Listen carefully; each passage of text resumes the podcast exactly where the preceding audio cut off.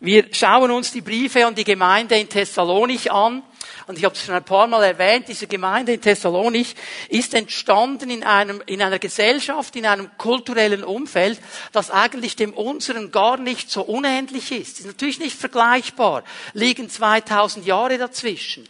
Aber der Grundkern, die Grundausrichtung ist gar nicht so unterschiedlich von der westlichen Gesellschaft, wie wir sie heute um uns herum erleben.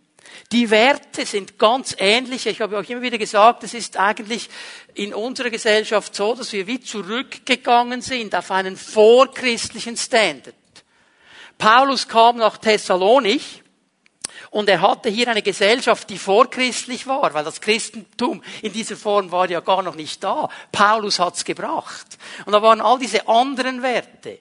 Und wir sind heute wieder zurückgegangen hinter das Christentum. Wir haben das Gefühl, brauchen wir nicht mehr. Wir können christliche Werte verlassen. Wir können das machen, das machen, das machen. Und wir sind wieder zurück auf Feld 1, vorchristliche Werte.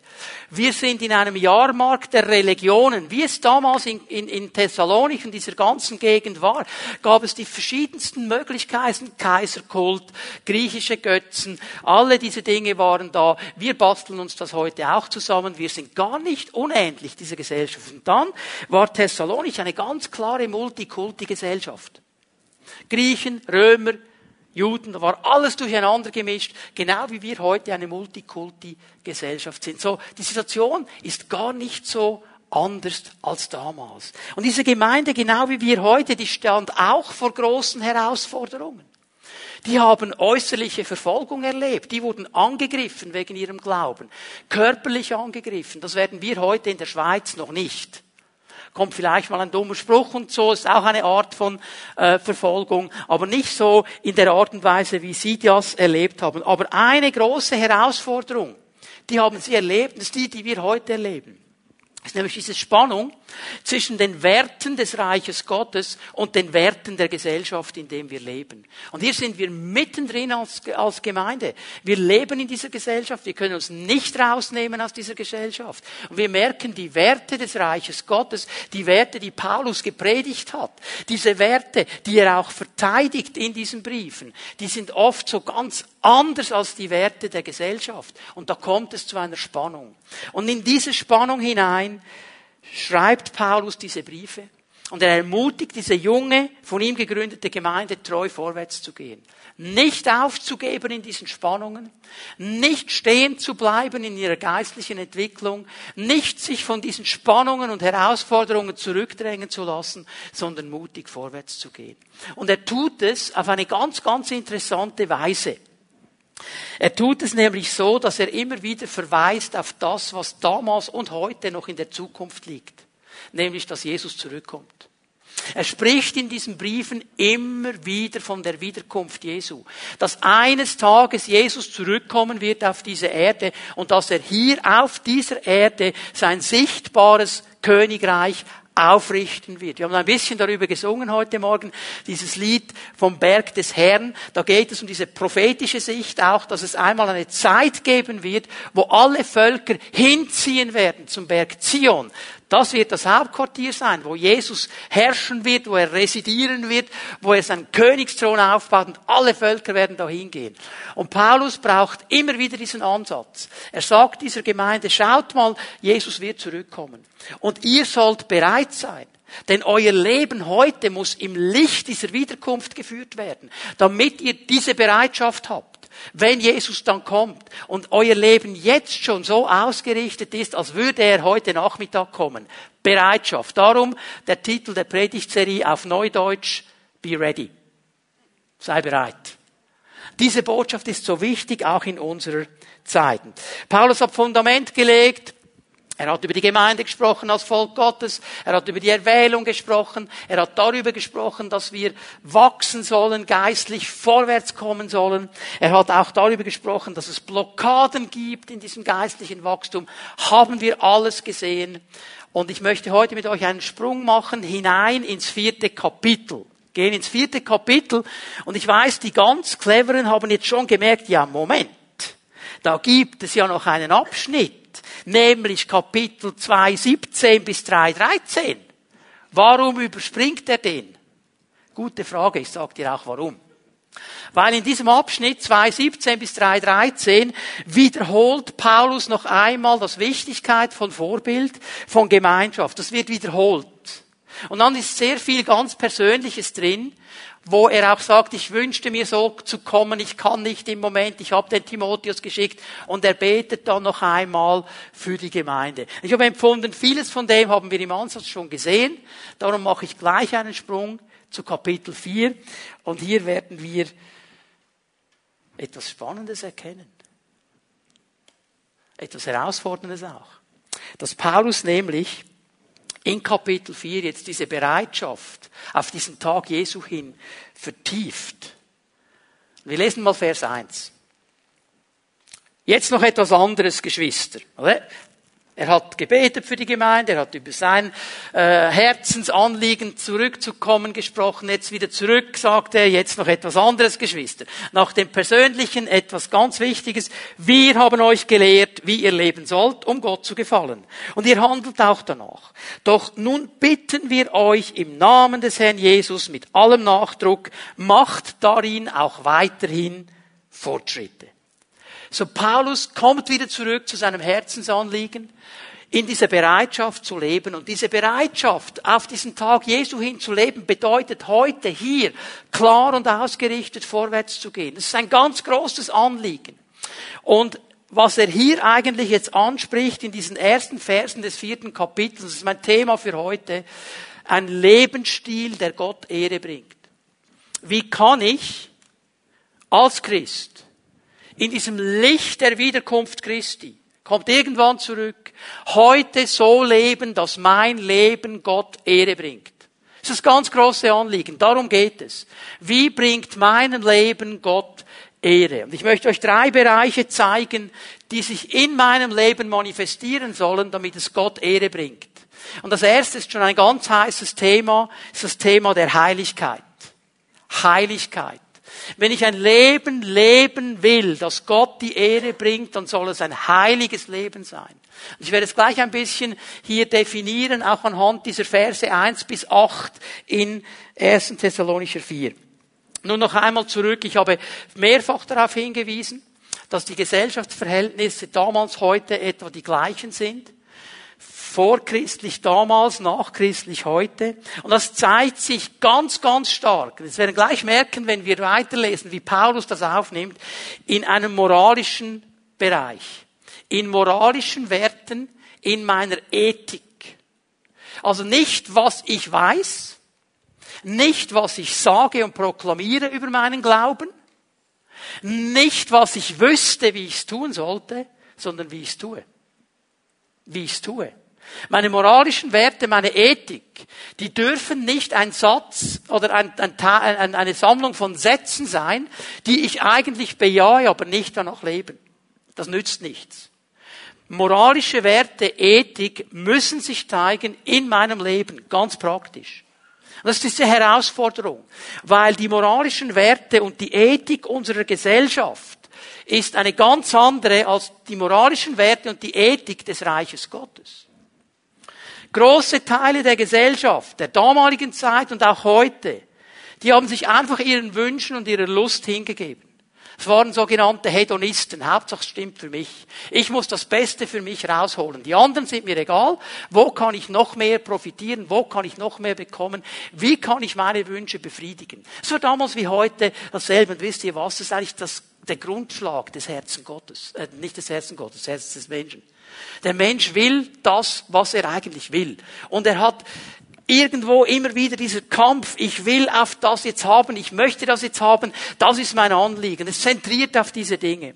Und die Botschaft des Evangeliums und die Zugehörigkeit zur Familie Gottes ist hier eine Herausforderung. Denn eines ist klar, in diesen Versen 1 bis 8 zeigt Paulus uns vier Dinge, vier ganz knackige Dinge, wie sich diese Heiligkeit zeigen soll in unserem Leben. Das sind Herausforderungen.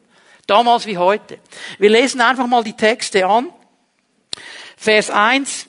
Jetzt noch etwas anderes, Geschwister. Wir haben euch gelehrt, wie ihr leben sollt, um Gott zu gefallen, und ihr handelt auch danach. So, er gibt ihnen zuerst mal ein Zeugnis. Er sagt, als ich in Thessalonich war, haben wir euch das schon gesagt. Also es ist für euch nicht ein ganz neues Thema. Wir haben schon darüber gesprochen, ihr habt das schon gehört. Und ihr wisst, wie ihr leben sollt, um Gott die Ehre zu geben. Also jetzt komme ich auf diesen Punkt, um Gott zu gefallen. Also ein Leben in Heiligkeit bedeutet erstens mal, ich ehre Gott. Nicht mich, sondern Gott. Die neue Genfer braucht das Wort gefallen, wie ihr Gott gefällt. Und es ist einfach aufgefallen, jeder Mensch will jemandem gefallen. Jeder Mensch. Irgendjemandem willst du gefallen.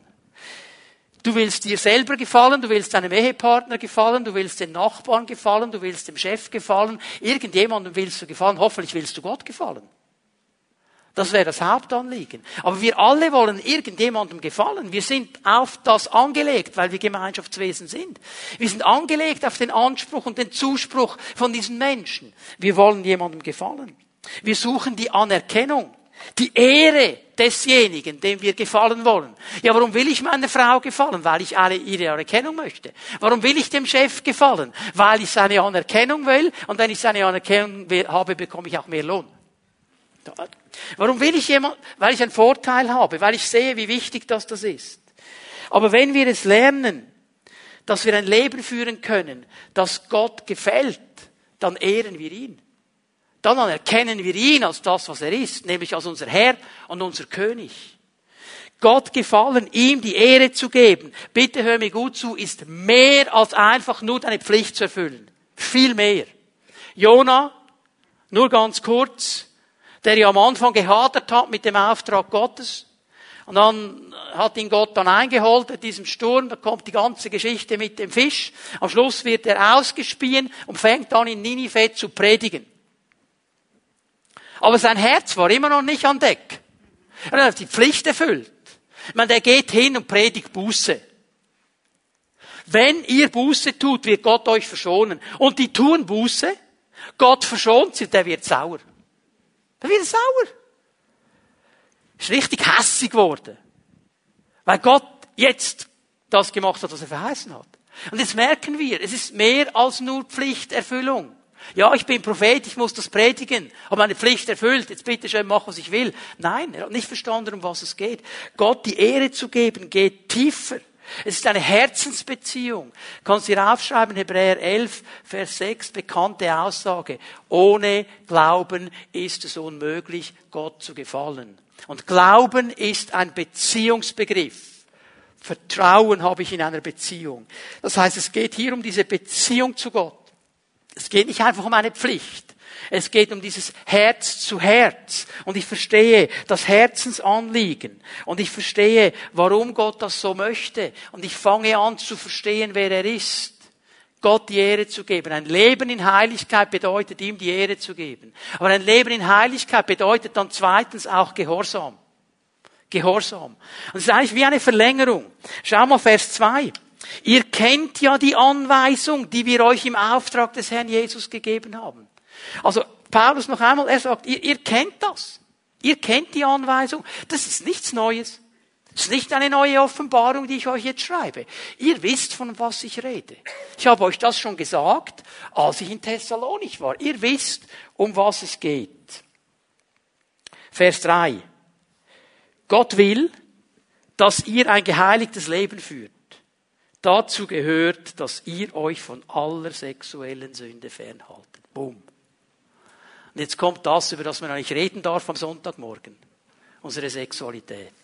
Und Gott spricht genau über sie. Durch den Apostel Paulus. Warum? Weil er wusste, damals wie heute ist das eines der Hauptprobleme. Die moralischen Konflikte, die ethischen Konflikte, die hier entstehen zwischen dem, was die Werte des Reiches Gottes sind und dem, was die Werte der Gesellschaft sind. Zwischen meinen Wünschen, Bedürfnissen, meiner Lust und dem, was Gott sagt. Er wusste genau, das ist das Spannungsfeld. Und darum spricht er es an. Jetzt bitte hör mir gut zu, ich muss das relativ kurz machen, kann ich ein ganzes Seminar zu diesem Thema halten. Aber was wir festhalten müssen, ist Folgendes. Gott hat den Menschen geschaffen. Gott hat den Menschen als Mann und Frau geschaffen. Gott hat den Menschen, Mann und Frau als sexuelle Wesen geschaffen. So hat er sie geschaffen. Und dann hat er sie angeschaut und hat gesagt, es ist sehr gut. Da ist dieser Mann mit seiner Sexualität, das ist sehr gut. Da ist diese Frau mit ihrer Sexualität, das ist sehr gut. Bitte hör auf zu denken, Sexualität kam erst nach dem Sündenfall. Das ist ein Riesenquark. Ist ein Geschenk Gottes. Das ist ein geniales Geschenk Gottes. Gott hat nichts gegen Sexualität. Gott ist überhaupt keine Spaßbremse. Gott hat uns ein gewaltiges, schönes Geschenk gegeben in der Sexualität. Wenn sie im Rahmen Gottes gelebt und genossen wird, aber eben nur dann. Außerhalb dieses Rahmens. Und das ist der Herzschlag Gottes. Darum spricht er über diese Dinge. Er weiß um die Kraft, um die Schönheit der Sexualität. Und darum hat er sie in einen Rahmen hineingestellt. Und er weiß, wenn die Sexualität herausgenommen wird aus diesem Rahmen, dann ist sie eine gefährliche Waffe. Dann ist sie zerstörerisch. Dann baut sie nicht auf, dann reißt sie nieder. Dann ist sie nicht etwas zum Genießen, dann ist es etwas, das verletzt und kaputt macht. Das weiß Gott. Und darum hat er ganz am Anfang das Gesetz, ich lese hier einen ganz bekannten Text, 1. Mose 2, 24, wo Gott diesen Rahmen erklärt. Darum verlässt der Mann Vater und Mutter und bindet sich an seine Frau und sie werden ein Fleisch. Und hier hat er in einer absoluten Kürze aufgeschrieben, was sein Rahmen ist für Sexualität. Dass nämlich im Leben eines Mannes der Moment kommt, wo er, ich sag's mal so, auszieht aus seiner Herkunftsfamilie und eine eigene Familie gründet. Wo er selber Verantwortung übernimmt. Und um das zu tun, braucht er eine Frau. Ja, Mann, Mann geht nicht. Frau, Frau geht nicht. Da musst du irgendwelche Umwege fahren und künstlich was einrichten, sonst kannst du keine Familie gründen. Und das ist keine biblische Familie, was dann rauskommt dabei. Mann und Frau, das geht zusammen. Und jetzt schau mal, was hier steht. Er verlässt seine Herkunftsfamilie und er bindet sich an seine Frau. Hier wird ein Bund beschrieben. Übrigens, vielleicht schockiere ich dich jetzt, aber das Wort Ehe kommt in der Bibel nicht vor. Es gibt kein Wort für Ehe in der Bibel. Natürlich die deutschen Übersetzungen, die brauchen das Wort Ehe, vor allem die neuen. Aber im Griechischen steht da zum Beispiel einer Frau zugehörig, einem Mann zugehörig. Das Wort Ehe ist eigentlich nicht ein biblisches Wort, ist ein weltliches Wort, kommt von einem althochdeutschen Wort Eva und bedeutet Gesetz. Also es wurde damals schon klar, wenn die zwei zusammenkommen, braucht es eine gewisse Gesetzmäßigkeit, dass das funktionieren kann. Die Bibel spricht von einem Bund von einem Bund. Okay? Also wenn schon reden wir vom Ehebund. Er bindet sich an seine Frau. Sie schließen einen Bund miteinander. Und dann, und dann werden sie ein Fleisch. Und jetzt wird die Sexualität beschrieben. Weil Mann und Frau, so wie Gott sie geschaffen hat, passen zusammen. Es ist wie ein Puzzle, das zusammenpasst. Und wenn die zusammenkommen, dann kann auch Familie entstehen. Es ist übrigens sehr interessant, was hier steht im Hebräischen. Bashar und dieses Echat ist ein ganz wichtiges Wort. Es ist nicht einfach nur eins. Es ist viel mehr, es ist einzigartig, es ist so zusammengehört, gehören, dass es nie getrennt werden soll. Es ist diese Einzigartigkeit. Also du kannst jetzt sagen, ja okay, wenn ich mit deinem Partner Sex habe, dann werden wir halt ein Fleisch und wenn es nicht funzt, gehe ich zum nächsten, werden wir wieder ein Fleisch. Gehst du vorbei an dem, was Gott sagt. Echat bedeutet diese Einzigartigkeit. Es gibt dieses jüdische Glaubensbekenntnis, das Schma Israel. Und da heißt es ja, Schma Israel, höre Israel.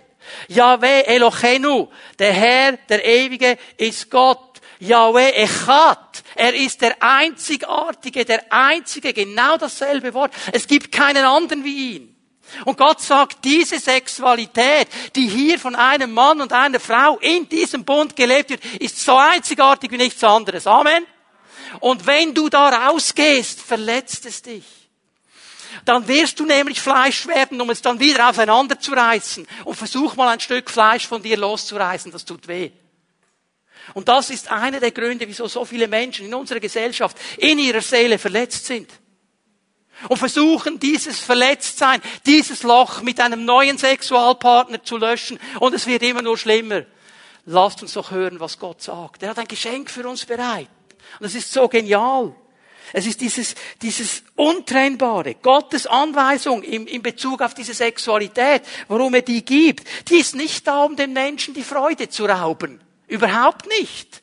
Die ist eigentlich da, dass der Mensch die Freude nicht verliert. Das ist der Grund, dass es so bleibt. Die Anweisung, die Ehe nicht zu brechen. Hier klar zu leben, hat nicht das Ziel, die Ehe zu einem Gefängnis zu machen. Jetzt bin ich hier eingeschlossen. Weißt du was? Es hat das Ziel, diesen wunderschönen Garten zu sichern und zu beschützen, dass niemand von außen reinlangt, sondern nur du und dein Ehepartner da hineingehören. Das ist der Gedanke Gottes. Und wir sind in einer völlig übersexualisierten Welt heute. Und eine Welt, die uns klar machen will, Gott ist eh prüde und Gott ist eh daneben und die Christen sehen es eh falsch. Kannst du völlig vergessen. Wisst ihr, wer Sex erfunden hat? Gott hat's erfunden. Er hat's erfunden. Und er hat gar nichts dagegen. Solange es in seinem Rahmen läuft, soll es genossen werden. Man soll sich darüber freuen. Man soll sich aneinander freuen. Gott hat hier null Probleme. Gar keine. Er sagt nur, pass auf, dass du nicht aus dem Rahmen fällst. Weil dann wird es dich verletzen. Das dritte, das ich hier sehe, in diesem Leben der, der Heiligkeit, ist neben der Ehre, neben dem Gehorsam, das Verherrlichen ich will etwas verherrlichen. Schau mal, wie es weitergeht. Vers 4. Jeder von euch muss lernen, Herr über seine Triebe zu sein. Denn euer Leben gehört Gott und die Menschen sollen Achtung vor euch haben. Lasst euch nicht von Begierden und Leidenschaften beherrschen, wie die Menschen, die Gott nicht kennen. So, jetzt redet der Klartext. Jetzt redet der Klartext. Und weißt du, was ich so schätze am Wort Gottes? Da wird nichts verheimlicht. Da wird nichts schön geredet. Paulus bringt die Dinge glasklar auf den Punkt und er weiß um die Kämpfe und er weiß um die Herausforderungen. Und es ist wichtig, dass wir das verstehen. Er macht einen ganz wichtigen Punkt, hast du es gesehen in Vers 4 und 5, in beiden Versen. Euer Leben gehört Gott. Euer Leben gehört Gott. Lasst euch nicht von Begierden und Leidenschaften beherrschen wie die Menschen, die Gott nicht kennen. Ihr kennt Gott. Euer Leben gehört Gott. Ihr seid in einer anderen Kategorie, geistlich gesehen. Ihr habt eine Antwort auf diese Spannungen, die die Menschen nicht haben, die Gott nicht kennen und die nicht mit Gott unterwegs sind, aber ihr habt eine andere, andere Möglichkeit. Eine neue Beziehung.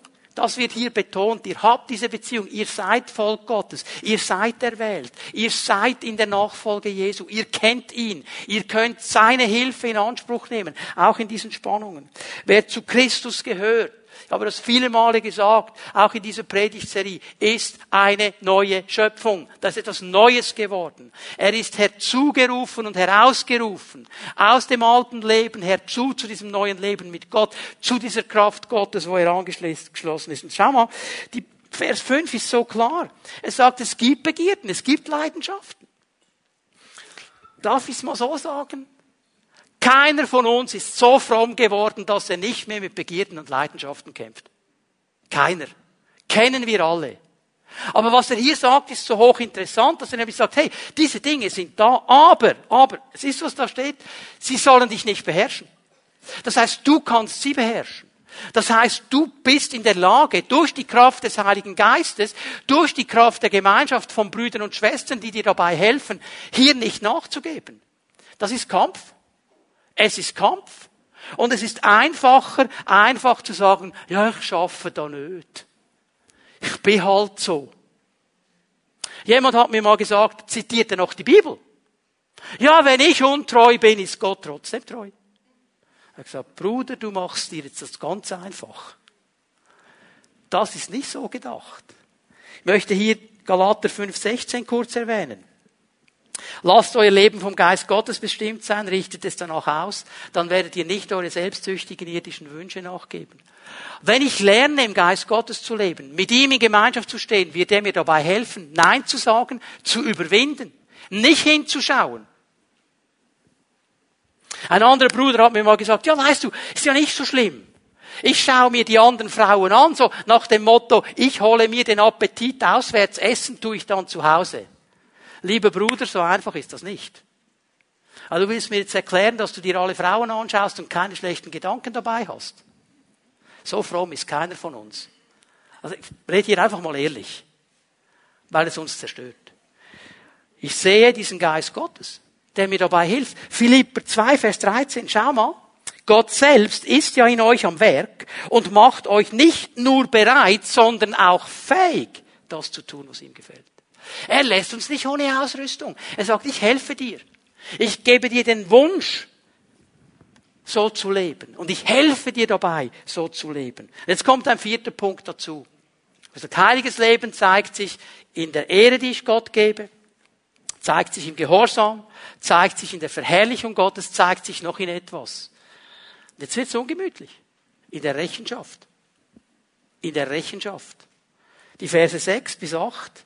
Keiner darf in diesen Dingen die von Gott gesetzten Grenzen überschreiten und seinen Bruder betrügen. Es ist interessant, wie Paulus formuliert. Keiner kann diese Gesetze übertreten. Keiner. Auch wenn du mir sagst, was ich auch schon gehört habe in der Seelsorge, ja, aber Gott hat mir einen Sonderdispens gegeben. Nein. Gott gibt keine Sonderdispense, die seine Gesetze zerbrechen. Keiner, keiner, egal wer du bist, wie du heißt, keiner. Und seinen Bruder betrügen. Er hat verstanden, dass eine geistliche Familie miteinander verbunden ist. Und wenn jemand diese Gesetze übertritt, dann hat das immer auch einen Einfluss auf die Gemeinschaft.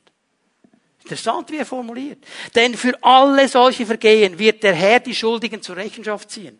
Im Übrigen wiederholen wir mit dieser Warnung nur, was wir euch schon früher gesagt haben. Also Paulus hat es ihnen klar gesagt. Also Paulus hat anders evangelisiert, als wir es heute oft tun. Komm zu Jesus, dann wird alles gut. Er hat klar gesagt, komm zu Jesus, dein Leben wird eine neue Dimension annehmen. Da werden Spannungen auf dich zukommen, da werden Herausforderungen auf dich zukommen, aber es ist das Genialste, was du machen kannst. Er war hier ganz klar. Also es ist ihnen gesagt. Und Paulus lässt uns hier nicht im Klaren, im Unklaren, jede Entscheidung, jede Entscheidung hat Auswirkungen. Es ist nichts anderes als das Prinzip von Saat und Ernte. Wenn ich etwas sähe, wird irgendwann eine Ernte kommen. Lesen wir mal weiter, Vers 7. Gott hat uns dazu berufen, ein geheiligtes Leben zu führen und nicht ein Leben, das von Sünde beschmutzt ist. Das geht nicht zusammen. Wer diese Anweisungen missachtet, missachtet daher nicht einen Menschen, sondern den, der euch seinen Heiligen Geist schenkt. Gott selbst. Heiliges Leben bedeutet, dass ich Gott die Ehre gebe, dass ich gehorsam bin, dass ich ihn verherrliche, geht nicht ohne Kampf, aber auch, dass ich weiß, es gibt auch den Moment der Rechenschaft. Gott lässt das nicht einfach so auf sich beruhen. Ich möchte ihm gefallen. Heiliges Leben. Ein zweites, was Paulus erwähnt, ich weiß, es war jetzt ein Steileinstieg, aber Paulus spricht über diese Dinge und darüber müssen wir über diese Dinge sprechen. Das zweite, was er erwähnt, ist ein Lebensstil der Liebe. Ein Lebensstil der Heiligkeit ist ein Lebensstil der Liebe. Die Verse 9 und 10, und es ist eng miteinander verbunden. Vers 9, dass euer Verhalten untereinander von Liebe bestimmt sein soll, brauchen wir euch nicht zu schreiben. Ja, auch das wussten sie schon. Gott selbst hat euch gelehrt, einander zu lieben. Ein bekanntes Thema, wie das Thema der Heiligkeit. Aber es muss immer wieder betont werden. Geht uns ja auch so. Von Liebe bestimmt. Was heißt das? Mein Leben soll von Liebe bestimmt werden. Ich möchte es mal im Zusammenhang eben auch mit dem, was er vorher gesagt hat, in folgende, in folgende Parameter hineinnehmen. Meine Freiheit hört da auf, wo ich die Freiheit meines Nächsten verletze. Wenn ich in dieser Liebe Gottes lebe, dann hört meine Freiheit da auf, wo ich die Freiheit des anderen verletze. Das ist dann ganz praktische Liebe. Haben wir ein Beispiel. Ich liebe es. Ich oute mich hier. Ich liebe es, ein schönes Stück Fleisch auf dem Grill. Wunderschön. Amen. Ach, ich bin nicht der Einzige im Haus. Jetzt, was mache ich, wenn ich von Veganern eingeladen bin? Ich bestehe natürlich auf mein Fleisch. Also, wenn ihr schon eine Gemeindeleiter einladet, dann möchte ich ein Steak sehen. Wisst ihr was? Dann werde ich vegan essen. Your house, your rules. Du hast die Freiheit, dich dazu zu entscheiden. Du musst nicht mit mir darüber diskutieren, dass das biblisch ist. Da haben wir eine andere Ebene. Können wir auch diskutieren miteinander. Aber ich werde nicht auf meine Freiheit bestehen, wenn ich deine Freiheit eingrenze. Verstehen wir den Gedanken? Das ist der Lebensstil der Liebe. Und darum bringt es Paulus im Zusammenhang, auch mit unserem heiligen Leben. Wo du vielleicht denkst, ja, ich habe die Freiheit dazu, aber meine Freiheit hört da auf, wo ich die Freiheit des Nächsten verletze. Und jetzt Vers 10. Und das befolgt ihr ja auch gegenüber allen Geschwistern in ganz Mazedonien. Trotzdem möchten wir euch eindringlich bitten, Geschwister, lasst eure Liebe zueinander noch stärker werden. Eigentlich müsste man übersetzen, lasst sie überfließen. Dass sie von mir weitergeht zu den anderen. Also das soll geprägt sein von Liebe. Jetzt über Liebe haben wir schon so viel gesprochen miteinander. Ich möchte hier gar nicht mehr länger bleiben. Ich möchte einen Punkt noch weitergehen, den dritten Punkt machen, weil der ist ganz, ganz wichtig, auch gerade für uns heute. Ein Lebensstil der Heiligkeit zeigt sich eben darin, dass ich heilig lebe, zeigt sich in meiner Liebe und zeigt sich in Ordnung. Ordnung. So. Was bedeutet das? Der Aufruf von Paulus, ein geordnetes Leben zu führen, ist Ausfluss dieser Liebe. Hast du das gesehen? Lass die Liebe überfließen. Und dieser Lebensstil zeigt sich in einem geordneten Leben. Vers 11. Setzt es euch zum Ziel, ein geordnetes Leben zu führen, euch um eure eigenen Angelegenheiten zu kümmern und selbst für euren Lebensunterhalt zu sorgen. Wenn ihr das tut, und wir haben euch ja schon früher dazu aufgefordert, werden auch die, die nicht zur Gemeinde gehören, euch achten und ihr werdet niemandem zur Last fallen. Ha. Hochinteressanter Gedanke, den Paulus da bringt. Ein geordnetes Leben, jetzt hören wir bitte gut zu, legt ein Zeugnis ab gegenüber den Menschen, die noch nicht im Glauben stehen. Hast du das gesehen? Ein geordnetes Leben legt ein Zeugnis ab gegen die Menschen, die nicht zur Gemeinde gehören, sagt die neue Genfer Übersetzung, bedeutet die, die sich noch nicht entschieden haben für Jesus. Die, die noch nicht mit Jesus leben. Und ich stelle hier etwas fest, das uns herausfordert. Wenn Paulus von unserer Beziehung zur Gemeinde spricht, zu Geschwistern, gibt er den Auftrag, eure Liebe soll überfließen. Wenn er zur Beziehung, von der Beziehung spricht zu Menschen, die noch nicht im Glauben sind, spricht er interessanterweise nicht von Liebe, sondern von einem geordneten Leben. Ist das schon mal so überlegt? Natürlich lieben wir die auch. Wir lieben alle. Wir versuchen es wenigstens. Aber wir machen es uns manchmal so einfach und easy. Wir sind einfach lieb mit allen. Paulus sagt ein anderer Ansatz. Das geordnete Leben wird ein Zeugnis sein wird ein Zeugnis. Was macht er hier? Eigentlich ruft er auf zur Selbstverantwortung. Er ruft auf zur Selbstverantwortung. Und es ist heute in unserer Gesellschaft ein ganz, ganz wichtiges Thema. Was bedeutet diese Selbstverantwortung? Es bedeutet, dass ich selber eine Verantwortung trage für mein Leben. Dass ich nicht die anderen belangen kann. Dass nicht alle anderen für mich aufkommen müssen. Dass nicht alle anderen dafür sorgen müssen, dass es mir gut geht. Sondern dass ich eine Selbstverantwortung habe. Dass ich ein Leben in Ordnung lebe. Und ich möchte euch hier eine Antwort von Jesus lesen, die wir gut kennen. Gibt diesen Rahmen hier. Jesus wird mal gefragt, ja, okay, Herr, bitteschön, was ist das wichtigste Gebot? Auf was kommt es wirklich drauf an? Und er gibt diese Antwort in Matthäus 22 ab Vers 37. Du sollst den Herrn, deinen Gott lieben von ganzem Herzen, mit ganzer Hingabe, mit deinem ganzen Verstand. Dies ist das größte und wichtigste Gebot. Ein zweites ist ebenso wichtig. Liebe deinen Mitmenschen wie dich selbst. Und hier ist so viel an Wahrheit drin. Und wenn ich es ein bisschen auseinandernehme hier, was bedeutet ein geordnetes Leben? Wenn Paulus den Thessalonichern und uns sagt, lebe ein geordnetes Leben, und es ist ein Leben, das ein Zeugnis sein wird, auch für die Menschen, die Jesus noch nicht kennen. Das heißt mal, ich muss meine Lebensprioritäten biblisch einordnen. Wie ich mein Leben priorisiere, was ist wichtig in meinem Leben, das muss ich biblisch ordnen. Dann werde ich nämlich Ordnung haben, weil Gott ist ein Gott der Ordnung. Okay? Und jetzt kann ich hier Matthäus 6, Vers 33 zitieren als eine von vielen möglichen Stellen. Aber hier bringt es Jesus wunderbar auf den Punkt. Es soll mir zuerst um das Reich Gottes und um die Gerechtigkeit des Reiches Gottes gehen. Das andere wird zufallen.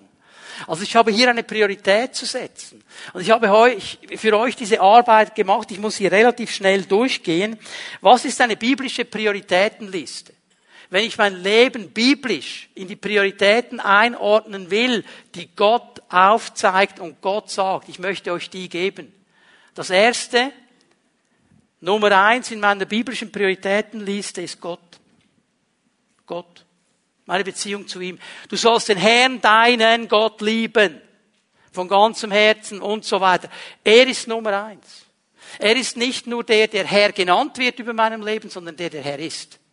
Also ich muss darauf achten, ist er wirklich die Priorität Nummer eins? Sucht zuerst das Reich Gottes. Und das Zweite, was ist wohl Nummer zwei auf der Prioritätenliste?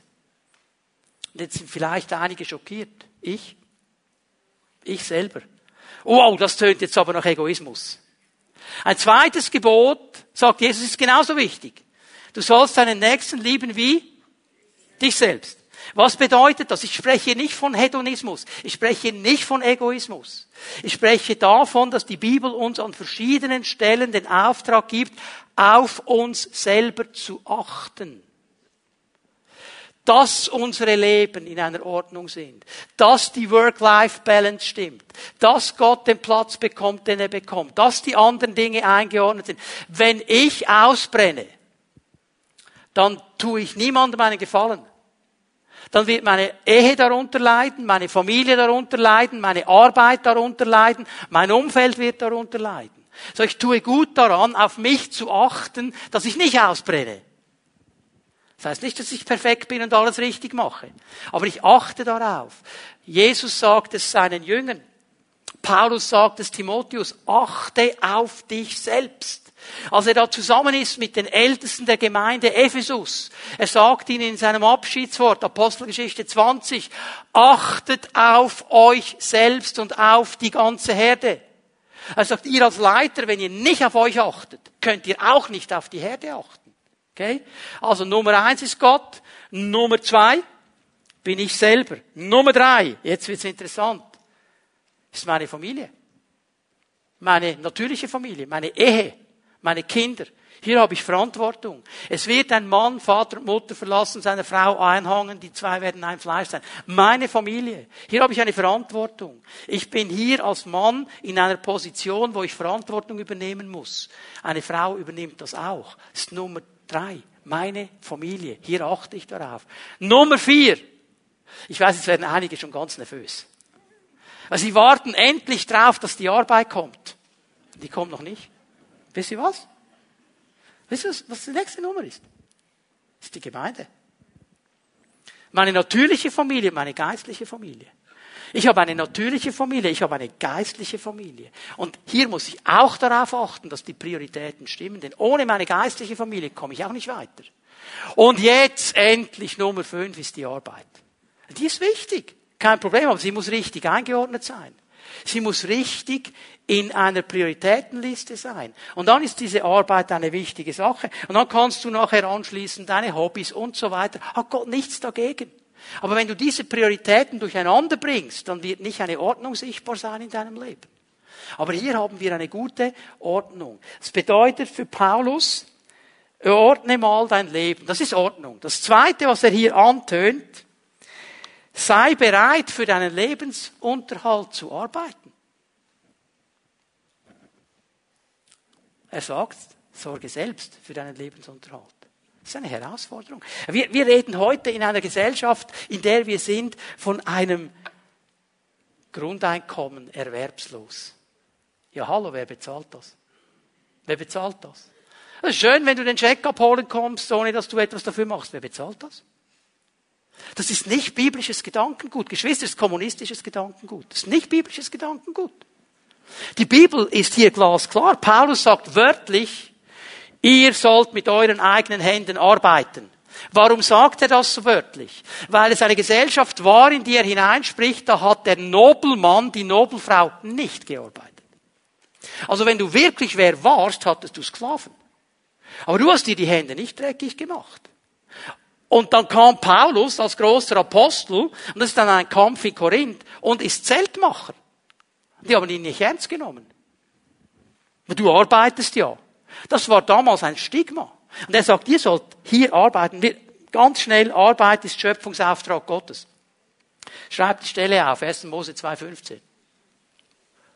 Und 2,15 ist vor dem Sündenfall. Gott, der Herr, nahm also den Menschen und brachte ihn in den Garten Eden. Er übertrug ihm die Aufgabe, den Garten zu bearbeiten und zu schützen. Also bitte jetzt, vergiss mal das Bild vom christlichen Schlaraffenland im Garten Eden. Dass der Adam sich einfach hingefläzt hat und die Trauben sind ihm in den Mund geflogen und so weiter. Er hat ihn in den Garten Eden geführt, um was zu tun? Den Garten zu bearbeiten und zu schützen. Und alle Gärtner, Landschaftsgärtner und so weiter, die ihr hier seid, der erste in der Hierarchie war Adam. Er war ein Gärtner. Hat einen guten Job gewählt. Okay, also Arbeit war vorher, das gehört dazu. Und das war damals nicht so. Also Paulus sagt, hey, ordne dein Leben in einer guten Prioritätenliste. Das ist Ordnung. Übernimm Verantwortung, sei bereit zu arbeiten für deinen Lebensunterhalt. Und drittens, übernimm dann auch Eigenverantwortung. Und ihr werdet niemandem zur Last fallen. Auch hier wörtlich sagt, ihr seid von niemandem abhängig. Ihr seid von niemandem abhängig. Paulus möchte nicht abhängige Menschen. Er möchte Menschen, die etwas verstanden haben, was Gott schon im Alten Testament klar gemacht hat. Ich gebe euch noch zwei Stellen aus dem Alten Testament und dann schließen wir ab. 5. Mose 2, Vers 7. Mose schaut hier zurück auf die Wüstenwanderung. Er schaut hier auf diese ganze Zeit, wo Israel in der Wüste war und er sagt, der Herr, dein Gott, hat dich reich gesegnet bei der Arbeit deiner Hände. Hier steht nicht, er hat dich reich gesegnet, als du einfach da hingst und dir einen faulen Lenz gemacht hast. Bei der Arbeit deiner Hände. Gott segnet das. Gott kommt dazu. Er wusste, dass du in dieser großen Wüste unterwegs warst. 40 Jahre lang war der Herr, dein Gott, bei dir. Nichts hat dir gefehlt. Hallo, Wüste. Nicht Bern im September 2021. Wüste. Wir sind so schnell zu sagen, was uns alles fehlt. Und Paulus sagt, es ist nichts gefehlt in der Wüste. Oder Mose vielmehr. Psalm 90, Vers 17. So zeige sich nun an uns die Freundlichkeit des Herrn, unseres Gottes. Gib dem Bestand, was wir mit eigenen Händen tun. Fördere unser Hände Arbeit. Gott segnet das. Gott möchte uns hier in eine Verantwortung hineingeben. Weißt du, was ich immer davon überzeugt bin? Jeder Chef, egal in welcher, in welcher Firma, in welcher Branche, jeder Chef sollte sagen können, die Christen sind meine besten Angestellten. Das sind meine treuesten Angestellten. Die arbeiten, die sind da, die haben eine moralische, eine ethische Haltung, die so genial ist. Und weißt du was? Wenn dein Chef auch Christ ist, dann umso mehr. Hör auf, dir eine Sonderhandlung auszubedingen. Ja, aber wir sind ja Brüder, gell? Geht nicht um das. Wir haben eine andere Beziehung hier miteinander. Verstehen wir?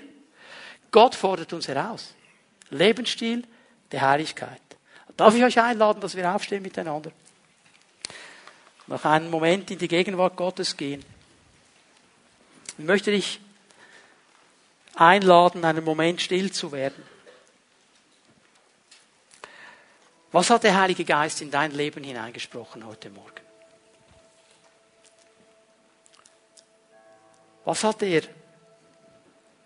zu dir gesagt? Wo hat er dich herausgefordert? Wo hat er dich ermutigt? Wo hat er dir neue Wege gezeigt? Was gibst du ihm für eine Antwort? Der Herr möchte uns helfen. Er möchte uns helfen, dass wir ein Volk Gottes sind, das in dieser Heiligkeit lebt. Nicht aus eigener Kraft, aus seiner Kraft. Aber es beginnt mit meiner Entscheidung. Mit meiner Entscheidung für diese Heiligkeit Gottes. Meiner Entscheidung für diese Liebe Gottes. Meiner Entscheidung, diese Ordnungen Gottes auch zu leben, ein geordnetes Leben in unserer Gesellschaft zu leben und so ein Zeugnis zu sein. Das ist die Herausforderung, weil ich weiß, Jesus kommt zurück. Das ist meine Motivation und mein Antrieb, auch heute. Ich möchte das heute Morgen so machen, dass wir für einen Moment unsere Augen schließen. Dass niemand herumschaut in diesem Saal. Ich weiß, dass der Herr auch einige Personen angesprochen hat auf ihre Sexualität. Und das ist nicht ein einfaches Thema, es ist ein herausforderndes Thema. Aber ich möchte gerne für dich beten. Ich möchte auch für dich beten, wenn der Herr dich herausgesprochen hat in deinem Lebenswandel zu anderen Geschwistern oder in der Ordnung deines Lebens, wenn er dich hier herausgefordert hat. Ich möchte dich auch segnen. Aber ich habe ein Herzensanliegen, dass Menschen, die irgendwo in ihrer Sexualität ein, eine falsche Abzweigung genommen haben, auch verletzt sind dadurch, dass sie die richtige Abzweigung bekommt, dass sie geheilt werden durch die Kraft des Heiligen Geistes, freigesetzt werden durch die Kraft des Heiligen Geistes. Und darum möchte ich das so machen heute Morgen, dass wir unsere Augen geschlossen halten. Und dass ich dich bitte, da wo du bist, während niemand herumschaut, wenn du gerne Gebet möchtest, Segensgebet möchtest, von hier vorne, dass du einfach deine Hand ausstreckst vor dem Herrn sagst, das hat er mir gesagt, hier möchte ich wirklich einen Schritt machen. Streck deine Hand aus, dass ich sie sehen kann. Danke, Herr. Streck sie aus. dann werde ich gerne für dich beten, dass der Herr Heilung und Freisetzung in dein Leben hineinbringt. Danke, Herr. Herr Jesus Christus, du siehst diese Menschen, die ihre Hände zu dir ausstrecken. Und ich bitte dich jetzt in diesem Moment, Geist Gottes, dass du jeden von ihnen berührst und besuchst. Du weißt, um was es geht. Und ich möchte dich bitten, Geist Gottes, dass du jetzt in diesem Moment Freisetzung schenkst. Wo Menschen gebunden sind, wo Menschen nicht frei sind, setz sie frei. Wo Menschen verletzt worden sind, heile du, heile Herzen, heile diese Seelen, Stelle wieder her. Wo Menschen Entscheidungen getroffen haben, so geht es nicht mehr weiter, ab heute ändere ich etwas. Hilf ihnen durch deinen Heiligen Geist, mutige Schritte zu tun. Segne du, Herr. Segne du, Herr. Segne. Und ich danke, dass du das jetzt tust. In Jesu Namen. Wir werden Jesus anbeten noch einmal miteinander. Und ich mache das so, während wir Jesus anbeten, bitte ich viele Tomleiterinnen und Leiter nach vorne zu kommen, dass ihr bereit seid. Wenn jemand noch gerne ein persönliches Gebet möchte, darfst du gerne während dieser Zeit der Anbetung noch einmal kommen. Wir werden gerne mit dir beten, werden dich gerne segnen für alle die, die das gerne möchten. Jetzt lasst uns Jesus noch einmal groß machen miteinander und ihm die Ehre geben.